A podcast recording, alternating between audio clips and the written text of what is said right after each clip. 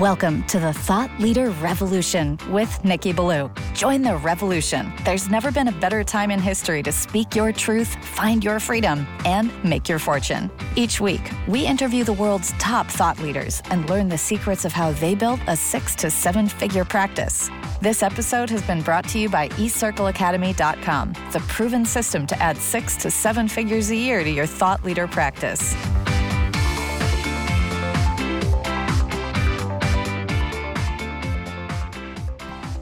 Welcome to another exciting episode of the podcast, The Thought Leader Revolution. I'm your host, Nicky Billou, and boy, do we have an exciting episode lined up for you today. Today is actually Thought Leader Nugget number 22, and I normally do these episodes solo, but today I've got a guest because he's got something super valuable to say. This guest is a dear friend of mine. This guest is a champion for freedom free enterprise, and free expression. This guest is one of the most brilliant thinkers I know in the world today. I am speaking, of course, of none other than the one, the only, the legendary Arnaud Marthouret. Welcome to the show, Arnaud. Thanks, Nicky. It's a pleasure to be here. And um, by the way, you're really good at making people blush. good. We're known for that here on the show. So, Arnaud, um, thought leader nuggets are supposed to be just that a powerful nugget that my listener can use to immediately apply in their life and their business. And you and I were speaking earlier, and I really like what you were sharing with me. And that's a very powerful topic, a powerful phrase, which is evolve or die. Arnaud, what does that mean when it pertains to owning a business or a practice? So I brought that up to you in the context of a conversation that I was a part of on LinkedIn. A friend of mine wrote a little post um, relating to how the architecture industry, in, in, broadly speaking, painted in broad strokes, reacts to younger firms, quote unquote, stealing projects from older firms, established firms. She's saying or claiming that uh, those young firms are hungry, they're tech savvy, they're uh, motivated and um, and and they're re- willing to stand for something and communicate the value at the same time. And I can't agree more with what she was saying because uh, I've heard that complaint so many times. It's like, oh, we're being our jobs are to being taken away uh, from younger firms. Um, we're too old. People don't want to hire us.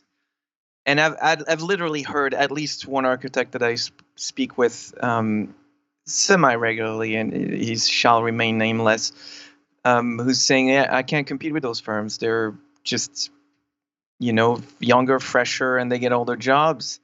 And I want to grab him by the shoulders and shake him and say, look, that's bullshit. You know, you can uh, do what they do. I mean, it might take a little more effort because it's it's not something you're familiar with, but it's far from impossible. It's going to require some hard work, but uh, the resources are out there and the people, you know, you can hire people to do that for you these days. So what this means to me is uh, we all have to do it to an extent and we all do it every day without even noticing but some firms just maybe evolve slower or are more resistant to change i've worked for a number of those in my time and they just can't seem to uh, get out of their own way to to adapt and or they don't they refuse. It's not that they can't see changes it's they refuse to see them for what they are and instead insist that uh, the, the, old way is the right way and, and, refuse to adapt. So that's what it means in, in a nutshell. I mean we can unpack that and talk about it for hours. It's, uh, but put simply what it means is that basically you constantly have to be looking for things that are going to make you more appealing more effective more efficient. Um, whether we're talking about processes or tools or people, whatever the case may be, you have to be um, open and ready to to to embrace those new things, methods, and people that are going to help you uh, get to the next level and deliver better value to your clients. You know, that's very well said. And when I think about that in terms of thought leadership, and you, are a thought leader because you have a very specialized uh, level of expertise. You offer a very specialized service in the in the field of architectural photography. But on top mm-hmm. of that, you also coach people uh, on how to market themselves that are part of the uh, architecture industry. Yeah, that's correct. And when people are thought leaders, a lot of times they they fall in love with their methodology. They fall in love with how they do things, and they talk at great length and with a lot of rapturous passion about how they do what they do and what they do. And to me, that's having it bass backwards, as they say, right? And the reason is that it's not about what you do so much or how you do it. It's about who that helps. It's about what sort of pain they're in and how what you do can get them out of that pain. Because at the end of the day, it's not a numbers game, it's a people game. There's a human being on the other end of what you do a man or a woman with hopes, dreams, and fears. Someone who's loved by other people, someone who's somebody's hero, someone who's got um, a desire to meet an honest human being that's going to do their best for them. Mm-hmm. And if you're not ready to evolve what you do and how you do it to be of service to that individual, then why the heck are you even in the game of business? You know what I'm saying? Yeah, at a basic level, I think you're 100% right. Um, but on the, the opposite end of the spectrum, um, I personally have a tendency to reinvent the processes and the way I work every with every new client um, for a number of reasons, and it's not always a great thing, but it it also kind of shake things up and and challenges me to think about what I do in different ways. And the the way I do it the most commonly is I work with a variety of different people, not only clients but also like people that I partner with on certain projects. And so every time a new project comes up and I have to either work with a partner or hire a contractor, a subcontractor to do something specific for me, I, I constantly have to learn to work with them. So that is good in some sense. It can be challenging because there's a lot of inefficiencies that I, I could get rid of, but um, it also forces me to constantly look forward and uh, and and evolve the process I have or the the type of work I do. Um, so on the on the opposite end, you know, changing things all the time is not always a good thing. But uh, I think there's a middle ground. That's the point I'm trying to make, where uh, you can stick with a process that works, and uh, you can reuse it and and and uh, and make it a, a valuable, repeatable tool that makes you money but at some point you'll have to look at that process and and think does it still deliver the value i want to deliver? And then either toss it out completely or uh, evolve it with new tools methods and people. Um, but uh, to go back to the the idea of like being blessed i think it's really a blessing for me to work with so many different people um, over the years. It, it really forces me to listen to them and, and take the good ideas they have and discard the not so good ones, but also do the same with my own ideas, keep the good ones and discard the bad ones, and then that's a that's an iterative process that makes you move forward. Um, and so to bring that back full circle a little bit, the old school architects that are complaining that um, young architects are stealing their work, and you could replace architects with lawyer, engineer, um, accountant, whatever. Whoever, I think yeah. it's. It, my answer to that is complaining is not an effective business development strategy. If anything, it's going to make you look pathetic to your potential clients. So uh, if you yeah. do any of that, do it in private. But uh, the reality is, complaining doesn't accomplish anything. So if there's an issue with uh, young cats taking your work, well, I think the best thing to do is to start looking into it and see what they're doing and maybe emulate some of that. And who knows, you might come up with something that will uh, blow them out of the water.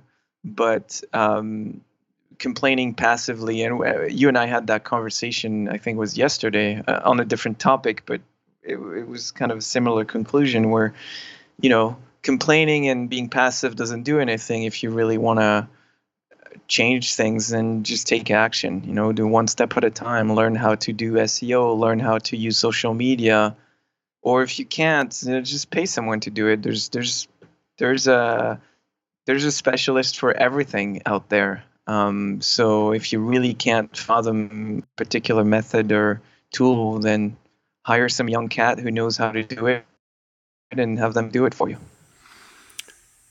True dat as they say very true. So, Arnaud, let's shift gears for a sec because in the last year, you have exploded your success. I think you're having the best year you've ever had, right? That's correct. Yeah. So, a lot of people who listen to the show, they're interested in figuring out how they can have the best year they've ever had. And one of the reasons that I wanted to speak to you is, you know, I work with you, right? You you're you're a client of mine, so I'm intimately familiar with what you do and how you do it, but I thought it would be instructive for my listener to hear from you and to understand mm-hmm. what it is that has taken you from a business that was limping along for a number of years, like 3 years in a row, to a business that's absolutely yeah. exploded in the lockdown pandemic era. So, can you unpack for us what made the difference for you? What caused this to happen for you? Yeah, although I think I'm probably a worse person to do that, um, I'm gonna I'm gonna humor you and try to come up with a few uh, reasons. Uh, but I would say the most important one is, and and that's with very little hindsight. So you know, maybe in a year or two, I'll be able to to articulate that a little better. But for the time being, number one reason is uh, mindsets, plain and simple. It's, you know, um, there was a time for a number of reasons that I don't need to get into, but where uh, personal life was a bit challenging over the last few years. And um, it, when that's the case, it's very easy to start a pity party and say, oh, woe is me, and the world is against me, and I can't do it anymore. When deep down, I always knew this was bullshit because I've had good years before and I've had great success um, for a number of years in my business, growing it. It was it was growing for, you know, the first four years uh, continuously year over year. So uh, that's a BS answer that I, I try to sell myself. But mindset, you know, being disciplined um, being healthy and uh, and day in and day out doing the work you need to do to find those clients and getting up earlier than the competition and doing more things in the competition. Um, in my field like aside from all the marketing stuff that I do uh, that's that's come about in more recent years the the architectural photography world I have a sense, and this is just my impression, so I could be completely off, but I have a sense that it's a pretty passive uh, field in terms of business development. People kind of find clients, and uh, a lot of clients become repeat clients by virtue of what we do. So once you have a client and you keep them somewhat happy, it's pretty easy to kind of chug along and and get repeat business year over year because architects build buildings all the time. Um, but there's very few that would indicate to me by virtue of how they presented themselves and and operated where they would really try to go out and sell themselves continuously, uh, even if they had enough work. Because you always want to be in a position where if you lose a client, you can replace them uh, quickly, or uh, you know if a job you thought you had kind of slips through your fingers, and maybe that's a big job, so that's a big potential um, hit in your revenue. Um, and, and there's no substitute for constantly developing your business. Uh, there's a million ways to do it. For me, it's primarily networking and calling people and just kind of being relentless. Um, and I can't tell you how many times I've reached out to people and I talk to them for two, one, two, three years. Nothing happens, and then I call them you know, six months after the last point of contact, and then all of a sudden they have a job for me, and I'm there because I've been in touch with them all along, and I'm the one they hire.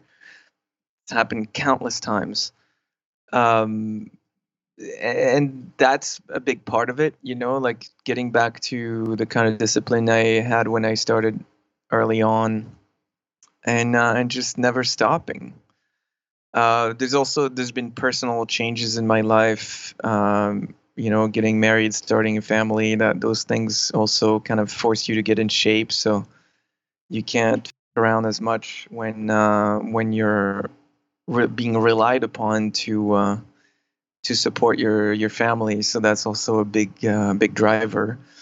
But also just uh, at a basic level, a desire to uh, to make something of myself and you know build uh, build a like some kind of legacy. I'm not even sure what that legacy will be in the long term, but you got to start somewhere. And um, all those things I think come together to uh, to help with being successful in business. You know, mindset is fabulous, and I think you really took on your mindset. You um, you decided that uh, effort, I'm in it to win it, and you you really pushed forward. And there was something you did last year. We ran this 30 day challenge. You were a part of it. I remember I called you and I said, Arnaud, mm-hmm. do you mm-hmm. want to participate in it? And you came in your heart and you said, okay, let's do it. What the heck? And the, the challenge was to make a certain amount of money in 30 days. Now, I remember the first 20 days, you were not having the best uh, of luck in terms of getting your results. But you kept at it. You kept doing the daily tasks that you knew would eventually work. And it was in the last three or four days that a whole bunch of business came in at once. You didn't hit the target for the 30 days, but you hit a big result near the end. And I remember that this is what was different about how you did it versus how almost everyone else in that challenge did it. And those people were people who got even bigger results than you in the 30 days, but they all stopped at the end of the 30 days, or at least they slowed down. You didn't. You kept going. You acted as though the challenge wasn't just a 30 day challenge, but it was an ongoing challenge. And I remember yeah. that because you did that, because you were in communication with potential clients all the time, and you were you were just having conversations with human beings, you started to get some more results and some more results. And in 60 days, you had the type of results you wanted to get in 30 days. And then you just kept going. And then there was 90 days and 120 days. And before you know it, it wasn't just a challenge, it was a way of, of daily business life for Arnaud Marthouret. And, yeah, you know, yeah the catalyst was you joined the challenge that I was running, and and you know I, I was able to persuade you that this was a good idea. So that was the catalyst. But the the results were driven by your taking on the mindset of I'm in it to win it, and I'm going to keep going and going and going and going. And to that, I would add that in anything you do, um, you know, you'll often hear. Um, businesses, most businesses die in the first five years of being in business, and then another huge chunk of that die in the uh, first 10 years of being in business.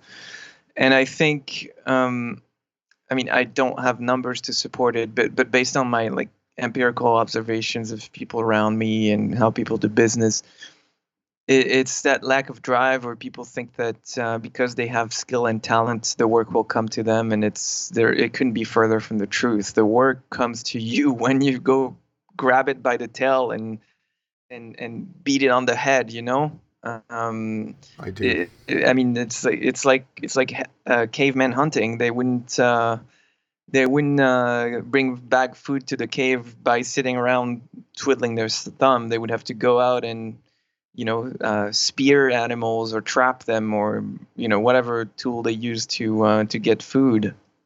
And you wouldn't get if you wouldn't get food, you would die or you would go hungry hungry at the very least. So um, there is value in being hungry, but there's also more value in because um, that's a big driving that's a big driver to success. But there's more value in never stopping, even when you're you become successful.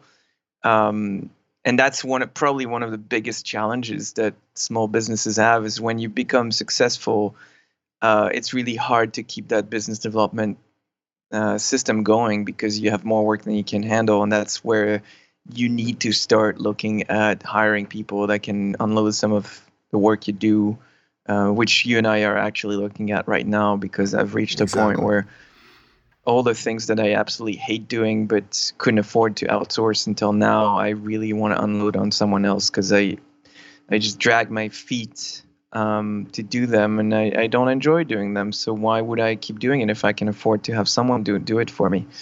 Um, yeah. But yeah, it's being relentless, never stopping, and uh, and it's oftentimes when you expect it the least, then that all that work uh, falls on your lap. So I, I, can't tell you how many times I've had a dry spell for weeks or even a few months, and I'm struggling, and like cash is running low, and I'm like, oh shit, I'm gonna have to p- put the key under the door, and all of a sudden you have two or three clients come in and they give you like 20k or 30k worth of business, and all of, all of a sudden you're good for another few months that's that's very important. Yeah, I think it never lose sight of that. And uh, and you, when you get to the point where you're so successful that you feel like you're bursting at the seams and you can't handle it, then hire the right people to handle it for you.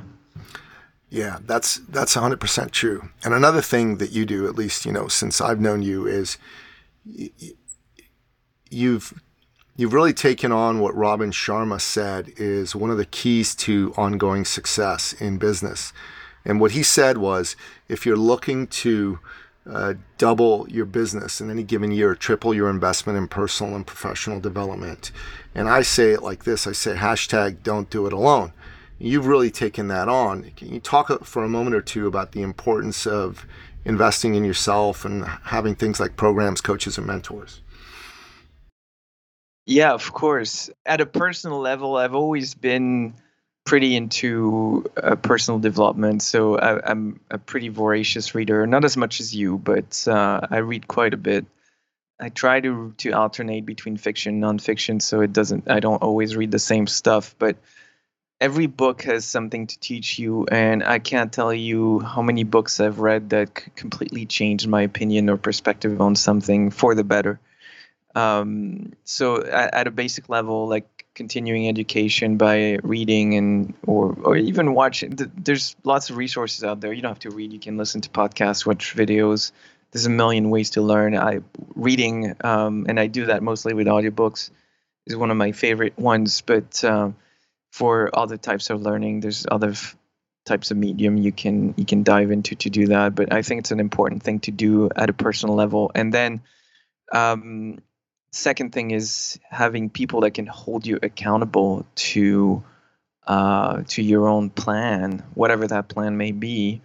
But um, surrounding yourself with trustworthy people that will call you on when you're not delivering what you said you would deliver. You know, it's in. in I'm going to sound like an old fart, but in this day and age, um, it's very easy to to not do something and kind of let go of it and say, oh, whatever.